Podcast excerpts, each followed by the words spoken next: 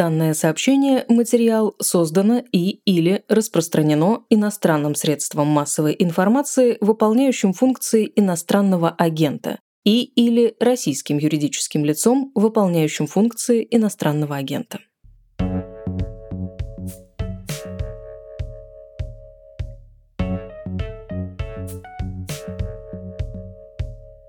Это «Дедлайн», второй сезон подкаста «Медузы» о медиа и журналистах. Меня зовут Наталья Жданова. Как живут медиа в изгнании? Как война меняет, а иногда и ломает стандарты журналистики? И какой путь теперь проходит данное сообщение перед тем, как появиться на вашем экране? Этот выпуск о том, как сейчас устроена политическая журналистика.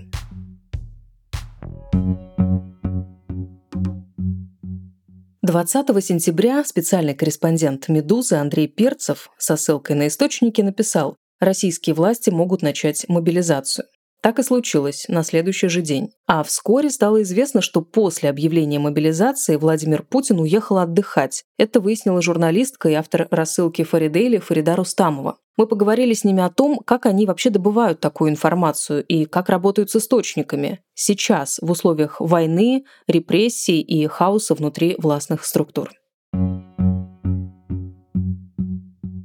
Слушайте, а что обычно стоит за фразой «наши источники близкие к Кремлю» или там, к администрации президента? Условно, э, насколько рукопожатие эти люди удалены от Путина?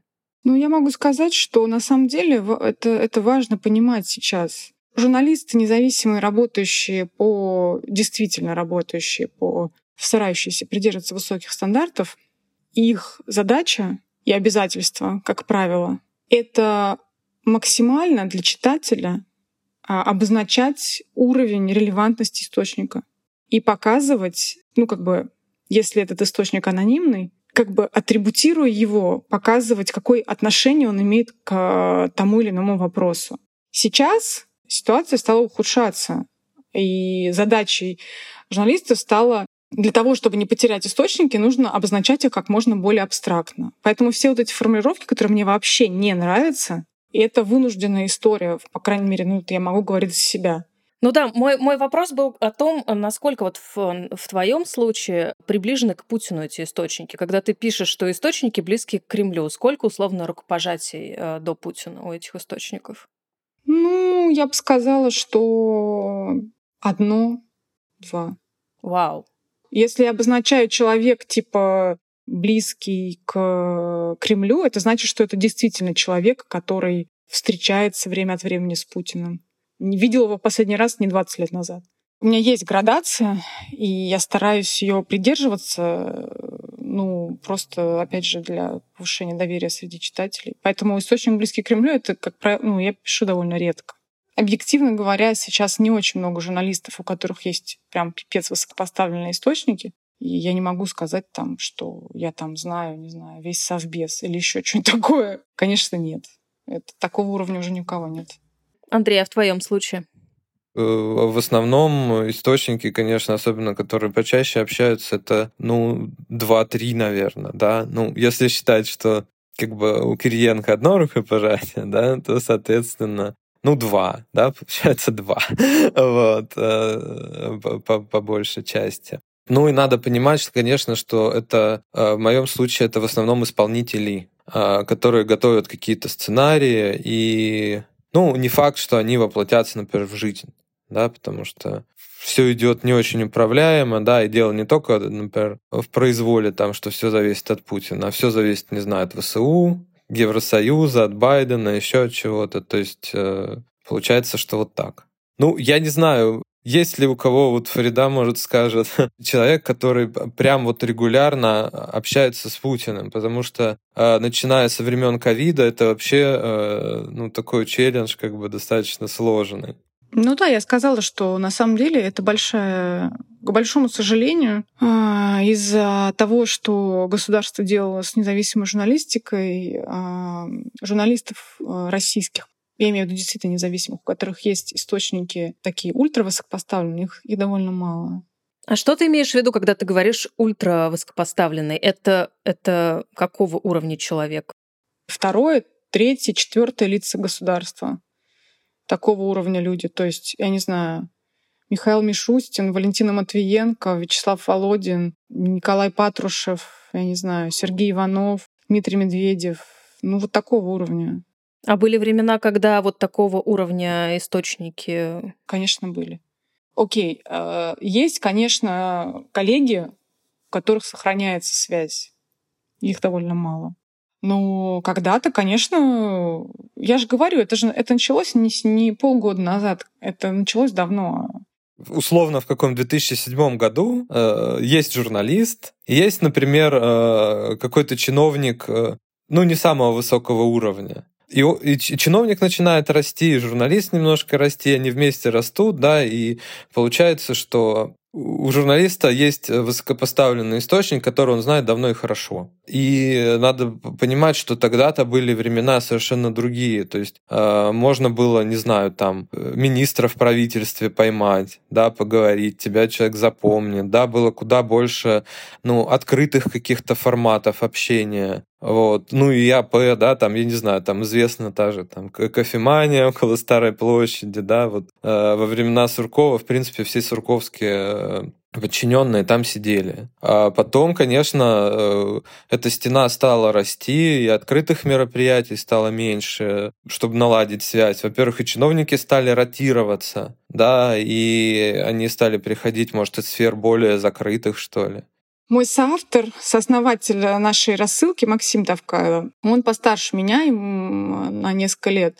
И он еще застал то время, когда, условно говоря, как он, его коллеги, да, он работал в правительственном пуле, когда Путин был премьером. И в Белый дом можно было открыть дверь ногой. И журналисты, которые много лет работали, хорошо там э, знали свое дело, и профильных чиновников, и не только чиновников, как бы они были такой же частью их реальности, как, как в общем, ну, не знаю, как их коллеги, в принципе. Я уже, например, да, младший человек, я этого не застала. Типа, у меня там пропуск в Белый дом, и я хожу, где хочу, прихожу, когда хочу, хожу там, с кем хочу, общаюсь. Этого даже, это мне, мне уже даже такое даже не снилось. То есть э, я попала в времена, когда уже пресс-службы там ни на шаг тебя не отпускает, пасет тебя там, звонит тебе, спрашивает, ты там ушла в туалет, они тебя спрашивают, а вы куда пошли из пресс-центра? Установить контакт и связь для молодых журналистов, ну, мне 30 лет. Как бы вот за последние 10 лет это стало таким челленджем, черт возьми. Это просто, это такое огромное количество какой-то, да даже, даже смекалки и усилий требует, требовало. Сейчас-то уже вообще ничего не поможет. Может быть, ты расскажешь что-нибудь э, из серии э, про смекалку? Я писал несколько лет назад статью про бизнес э, старшей дочери Путина. Марии Воронцовой, про то, что она там стала соосновательницей медицинской компании, которая участвует в строительстве очень большого медицинского комплекса в Ленинградской области. И мне нужно было очень быстро, потому что я очень боялась, что утечет, кто-нибудь другой напишет, кто-нибудь другой заметит. А, мне нужно было очень быстро постараться получить...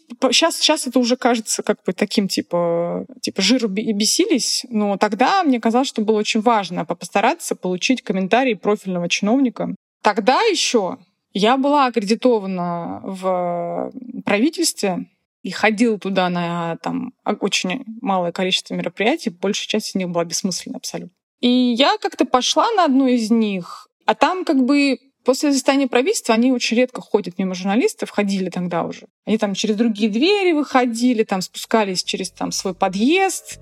И я, короче, там заныкалась около лифта, вот в том подъезде, где они ходили, и ждала, молилась там, чтобы этот чиновник вышел, и я смогла у него взять комментарий. Я где-то час примерно проволандалась около этого лифта, пыталась незаметно там это делать, чтобы ФСОшник, который стоит на охране в том подъезде, меня не заметил. Короче, это реально было чудо. Я просто такая стою, такая, ну, блин, может уже пойти. И тут открывается лифт, он выходит. Я такая, господи, так не бывает. И, в общем, и мне благодаря этому чуду удалось э, взять у него комментарий, пока он не вышел из подъезда, там чуть-чуть помучить, там идти от лифта до выхода там из подъезда буквально там 10 секунд. Но там он остановился чуть-чуть, там послушал меня, что-то сказал, и это, в общем, украсило очень сильно ту, то расследование. Ну, это бред, так не должно быть, понимаете? Не, не может такого быть, что ты не можешь профильному, там, не знаю, кому, министру там или замминистра хотя бы позвонить там или как-то получить у него комментарий. Окей, расскажите, как происходит общение вообще с источником? Например, как готовилась заметка твоя, Фрида, о том, что после объявления в России мобилизации Путин уехал отдыхать? То есть э, это ты кому-то написала и узнала об этом, или кто-то, наоборот, э, был инициатором этого сообщения и к тебе обратился? У меня почти никогда не бывает такого, чтобы ко мне кто-то обратился и мне что-то рассказал сам. Я общаюсь с другим типом, наверное, людей, э, с другой сферой немножечко, которая не занимается медиа-манипуляциями, не заинтересована в том, чтобы какую-то, по крайней мере, последние годы, свою повестку продвигать через СМИ. Они там в основном, если живут какими-то такими штуками, то это через Телеграм делается. Я просто разговаривала с одним из э, источников, он э, про это знал, я за это ухватилась, пошла дальше проверять у тех людей, которые знакомы с графиком Путина. Все. Ну, то есть это доказать было сложно, но, возможно, несколько дней там ушло на это. Потому что все-таки это чувствительная информация, и ложать с такой информацией очень не хочется. И пока мы с Максимом, а, моим соавтором, а, не были уверены на сто процентов, что это так, ну, то есть на одном источнике нет, даже на двух нет. Три было нормально. По поводу графика Путина, ты э, часто в э, Телеграме, в э, своих сообщениях иронично так подчеркиваешь, что в 9 утра Путин еще спит. Да, он вообще а. такой этот сибарит на самом деле. Это все такие сказки про его там не спит, не ест, как раб на галерах. Это нет, нет, нет ничего подобного. Спит допоздна, потому что ложится тоже поздно. Утром плавает в бассейне, очень много внимания своему здоровью. То есть вот это вообще на первом месте. Это первое, о чем он заботится. Все остальное как бы. Причем э, со времен, как стал премьером. Сидит в резиденциях в основном. Да, по возможности старается не сидеть в Кремле, а там вот где поприятнее. Можно там расслабиться, отдохнуть, там Валдай, Сочи. Ну, в общем, укрепляется. Хочет жить вечно, это всем известно. Про войну. Когда западные политики и СМИ писали, что Россия готовит вторжение в Украину и называли дату 16 февраля. О чем говорили ваши источники тогда? Ну, а, о чем говорили источники? Источники люди рациональны. Войны никто не ждал. Люди ждали немножко другого. Признание ДНР, ЛНР, да, как очередного какого-то шага эскалации, еще чего-то. Да, единственное, что мне один человек сказал, что типа посмотри, вот регионы не осваивают средства, и э, вместо того, чтобы как-то это перераспределять возвращенные деньги, типа правительство начало это собирать в кубышку. Потом мне говорит, я не понимаю, зачем это. И на фоне слухов он, вот этот человек мне сказал, что, знаешь, я верю, что война будет но это вот просто как бы ощущение человека, да, его какое-то предчувствие на основе непонятных каких-то данных, потому что я спросил вот каких-то околоправительственных своих людей, правительственных, они сказали, а знаешь, это вот на укрепление курса, там на всякий случай, там деньги, наверное, там припасают. Такого вот, ну, не было на самом деле предчувствия войны. Ну вот э, я нашла твою заметку от 18 февраля за неделю до вторжения. А, ты пишешь, по утверждению собеседников «Медузы» никакого вторжения России в Украину не планируется. Ну да, то есть так они считали. И, в принципе, ну, мы можем судить по заседанию Совбеза 21 февраля, что, в принципе, ну, как бы, я думаю, тот же Патрушев надеялся, что войны таки не будет. Наверное, ошибка в том, как бы, и, и моя, и людей, наверное, которые говорили, да, что по старой памяти они считали, что э, посоветуются, предупредят. Э, это оказалось как бы немножко другая реальность, да, Путина вот такого, который ну, в принципе, волюнтаристски принимает решения абсолютно как бы непонятно на чем основанные. Ну, он же действует, э, принимает ключевые решения в парадигме спецоперации, продиктованной его первоначальной главной профессией, профессией чекиста что нужно вот так обрушивать на всех. Это же имеет много разных э, в итоге эффектов, да? Это запугивает людей, всех, в первую очередь окружение ты как коршун такой, типа вот раз и обрушиваешь на них какое-то такое решение. И все остаются шокированы, обездвижены, и все тебя боятся, и никто ничего не, не, с тобой не сделает. Всем очень страшно, потому что очень непредсказуемо. Потом э, предупредишь кого-то. Путин же очень, он, он очень чувствительно, на самом деле, относится к э, публикациям в прессе. Он же не просто так там все задушил и сгноил да, за годы своего правления. Он считает журналистов такими же разведчиками, как и он сам был. И так к ним относится. Поэтому чем больше людей знает, тем больше людей могут рассказать журналистам, сделать это публичным. Чем больше людей знает, даже если это не выйдет в паблик, одного предупредил, другого предупредил, он же живет с постоянной паранойей какого-то противодействия, что ему кто-то вот помешает сделать, осуществить его планы, какой-нибудь заговор против него организует. Поэтому он все вот это вот огорошивает всех э, своими вот этими вот действительно единолично принимаемыми решениями. А кто-то из твоих источников говорил о том, что да, действительно может быть? В основном люди чьему суждению я и чьим знаниям я доверяю, они в общем, тут, тут я поддержу Андрея, руководствовались рацио. Типа, ну как, ну зачем? Это же никому не выгодно. Зачем вот эту войну начинать? Я не могу сказать, что типа мне, меня убеждали, что войны не будет. Такого не было. Люди скорее боялись, тревожились и говорили, блин, ну так не должно быть.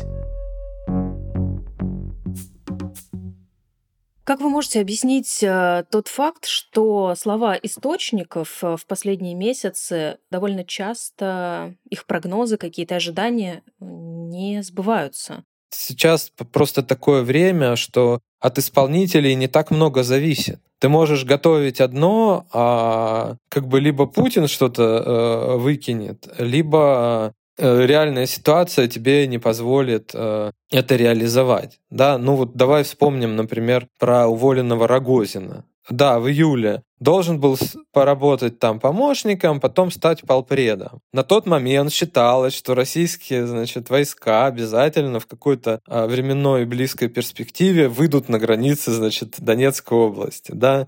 А, был флер вот этого успеха как бы в Луганской области, вот сейчас они выйдут, и Рогозин поедет работать. Да? В принципе, то, что Рогозина скоро назначат, ну, правда, не очень понятно было, куда, а сказал и Мишустин, да, что Дмитрий Олегович сейчас, значит, у нас очень скоро получит назначение. Но реальность оказалась такова, что вот, ну, некуда как бы его назначать. Как бы планировалось, да, планировалось.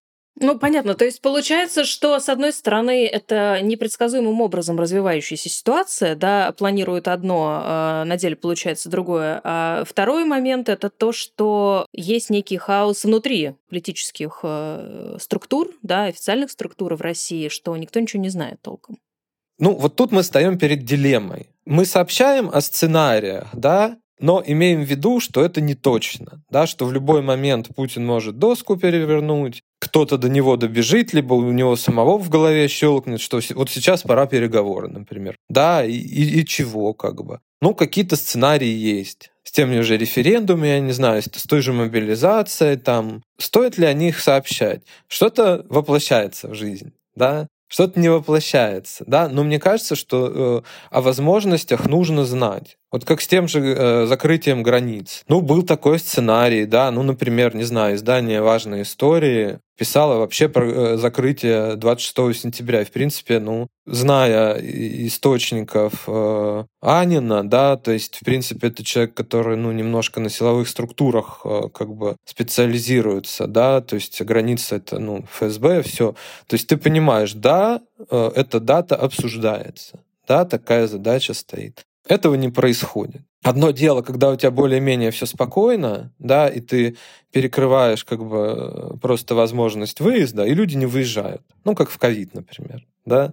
Другое дело, что ты, значит, проволандался в какой-то момент, и у тебя на границах собрались огромные пробки, и ты, допустим, закрываешь границу, а дальше что происходит? Люди в, ну, в истерике, да, психологически неустойчивы. Происходит прорыв, например. Да, это явно не то, чего ты хотел.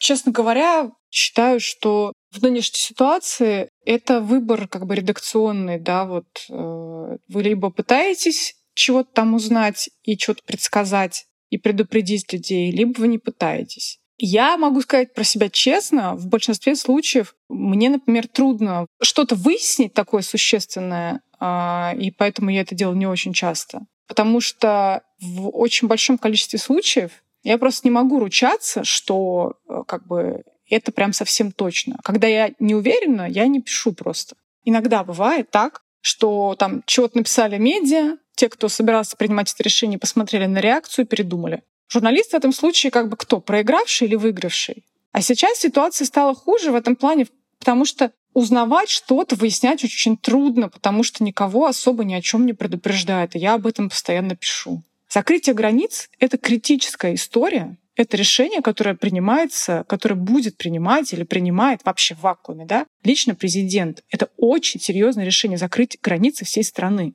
Это решение, на мой личный взгляд, спрогнозировать выяснить что-то, это практически невозможно, потому что это решение, которое принимает лично Путин, и если он решает закрыть границы, чтобы никто оттуда, ни, ни, ни, никто, люди перестали уезжать, уж, наверное, он не будет никого об этом предупреждать в его, да, вот этом модусе как бы, поведения чтобы люди еще больше не разбежались. Не будет там никому не анонсировать, ни, ни с кем советоваться там особо, да? Слушай, но если тебе кто-то из источников говорит, что вот планируется такое решение, а ты об этом напишешь? В каком случае ты об этом будешь писать, в каком нет?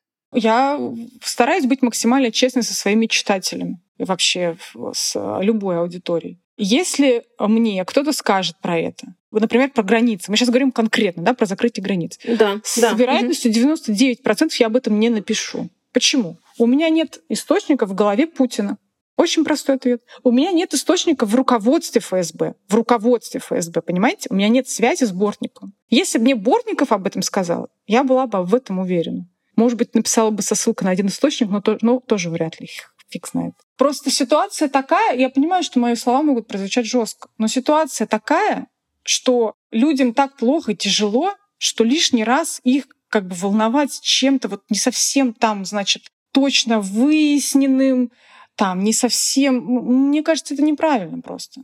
С другой стороны, с другой стороны, кто-то может сказать, ну, типа, а вот лучше перебдеть. Сейчас кажется, что реально, вот бывают ситуации, когда кажется, что лучше перебдеть. Вот с той же мобилизацией все очень хрупко. Я, я вот для себя не могу сформулировать, как бы, не могу определиться с позицией, не, не знаю, как правильно. Но мне просто кажется, что это уже не совсем такая прям вот журналистика факт, это чуть-чуть другое. Ну, но что это и правильно это или нет, я не знаю. Сейчас в моменте трудно очень это понять.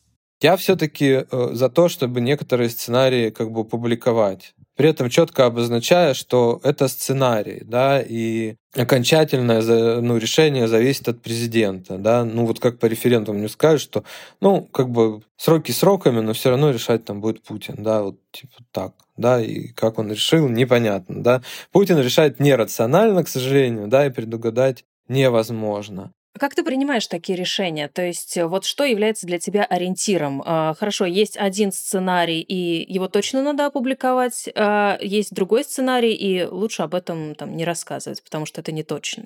Ну, это действительно уровень э, какой-то погруженности исполнителя с поправкой на форс-мажор э, вмешательства Путина либо реальной ситуации. Вот, например, про закрытие границ, про четкое обозначение даты, да, наверное, писать, может, вот думаешь, может быть, и не стоило бы, да. Хотя, кто знает, да, на самом деле. Вот люди были обеспокоены, да, столпились, а если бы была спокойна, может, их и закрыли бы, как бы, спокойной ситуации. Тут как бы получается, что СМИ в каком-то смысле, Фарида это сказала уже, тоже часть принятия этого решения. Э, у меня в последнее время очень много стало информации по кадровым решениям, которые я не публикую. Скажу так осторожно я. И я даже не потому э, это стал делать, что я сомневаюсь в источниках или в чем-то еще, а просто потому, что у тебя через э, два дня могут измениться водные, и это просто будет как бы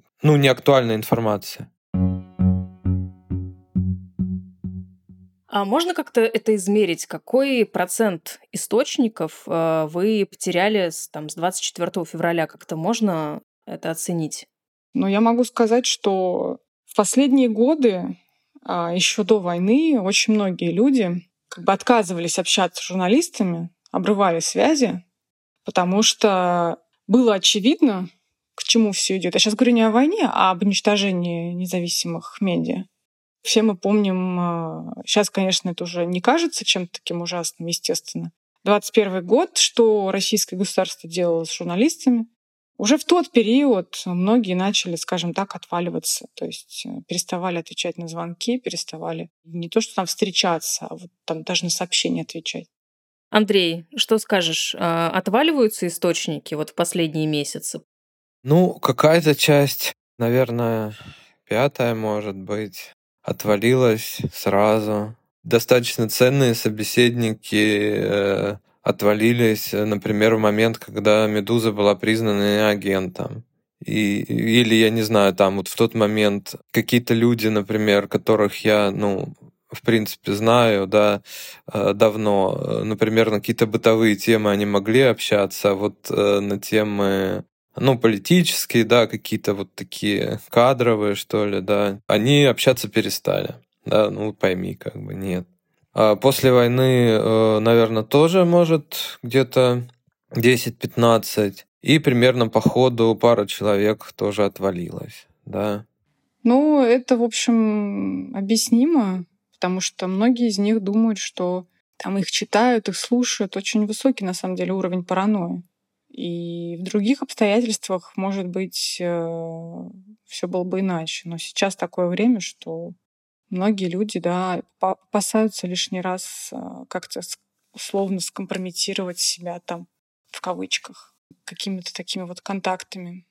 А это паранойя, вот что э, всех э, слушают и читают, или все-таки есть в этом какое-то здравое зерно?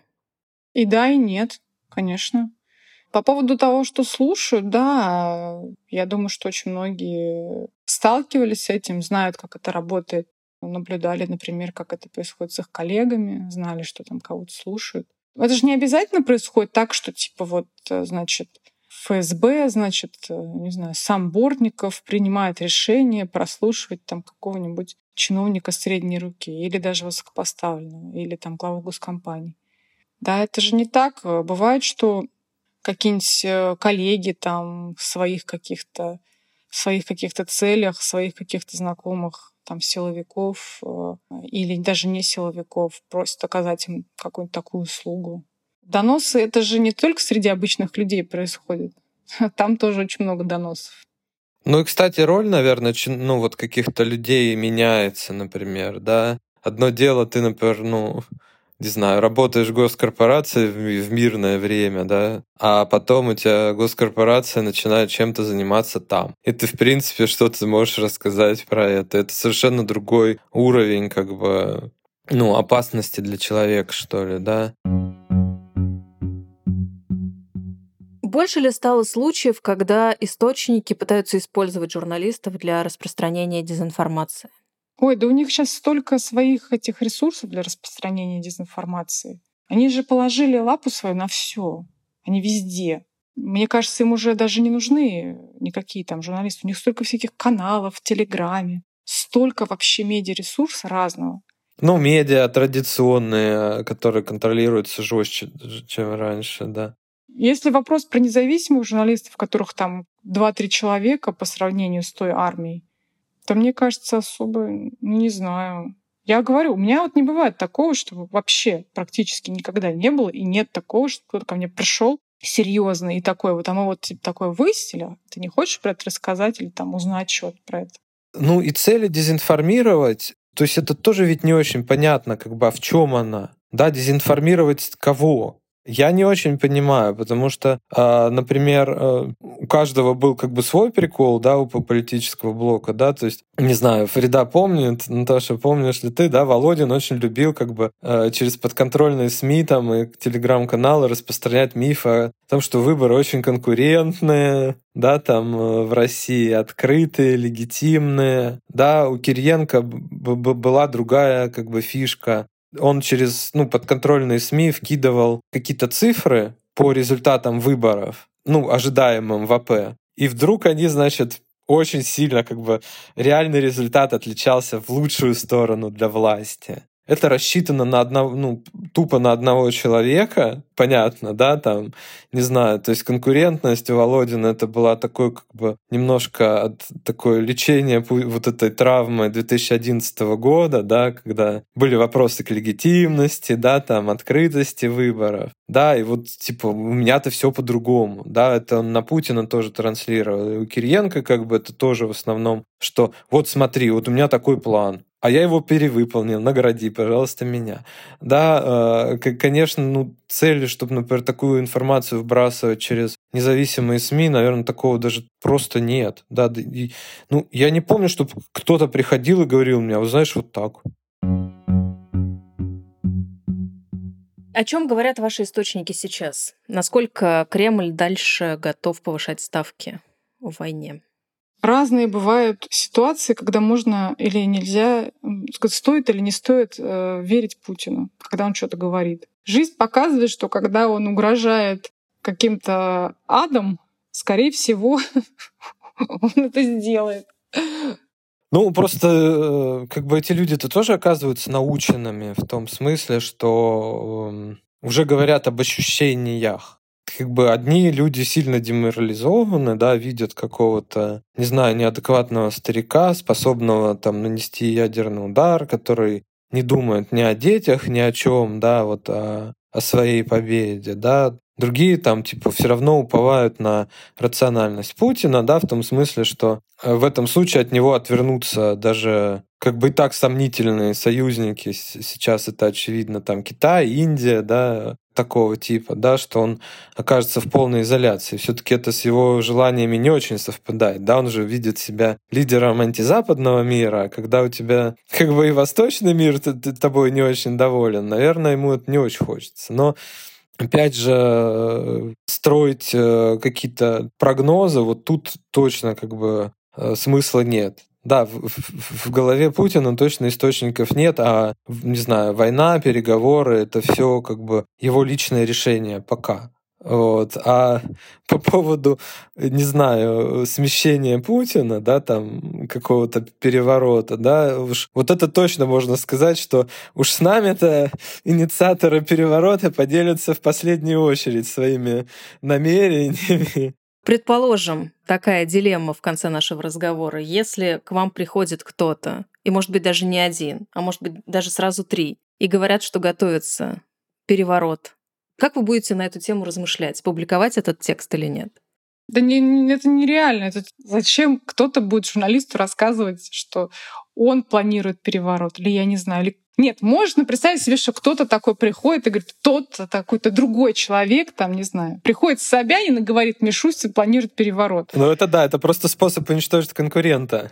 Ну, условный Собянин говорит про условного Мишустина, да, понятно, что Сергей Собянин не позвонит Фариде Рустамовой там и наоборот. Ну, наверное, можно в каком-то смысле сказать, вот если бы э, Фариде позвонил лично Собянин и сказал, я готов переворот. Это, это, это да. бы говорило о многом. Не обязательно о самом факте, что это случится. И обязательно вот тот... Но сам факт того, что он позвонил бы мне там и чего-то, это бы это что-то бы значило. Да, или там Мишустин, я готовлю там совместно там с Шойгу, я все сейчас буду делать.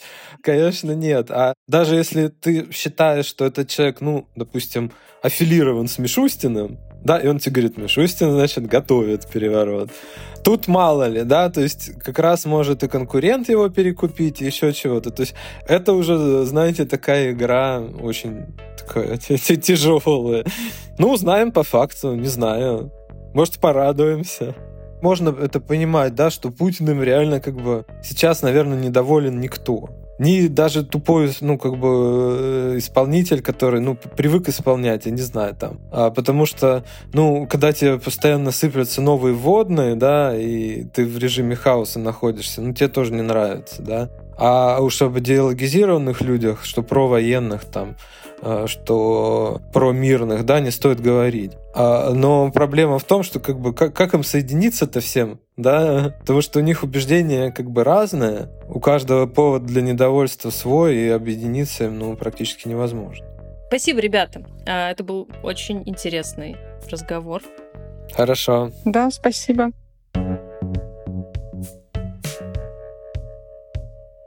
Дилемма с дворцовым переворотом, конечно, шуточная, но реальных дилемм у журналистов сейчас сильно больше, чем в мирное время. Как проверять информацию в условиях войны? Какие фотографии публиковать, а какие точно не стоит? Как бороться с пропагандой, но не скатиться к ее же методам? Обо всем этом в следующих выпусках дедлайна. Чтобы не пропустить их, подписывайтесь в приложениях с подкастами. А еще ставьте оценки и пишите комментарии, например, в Apple подкастах. Всем пока.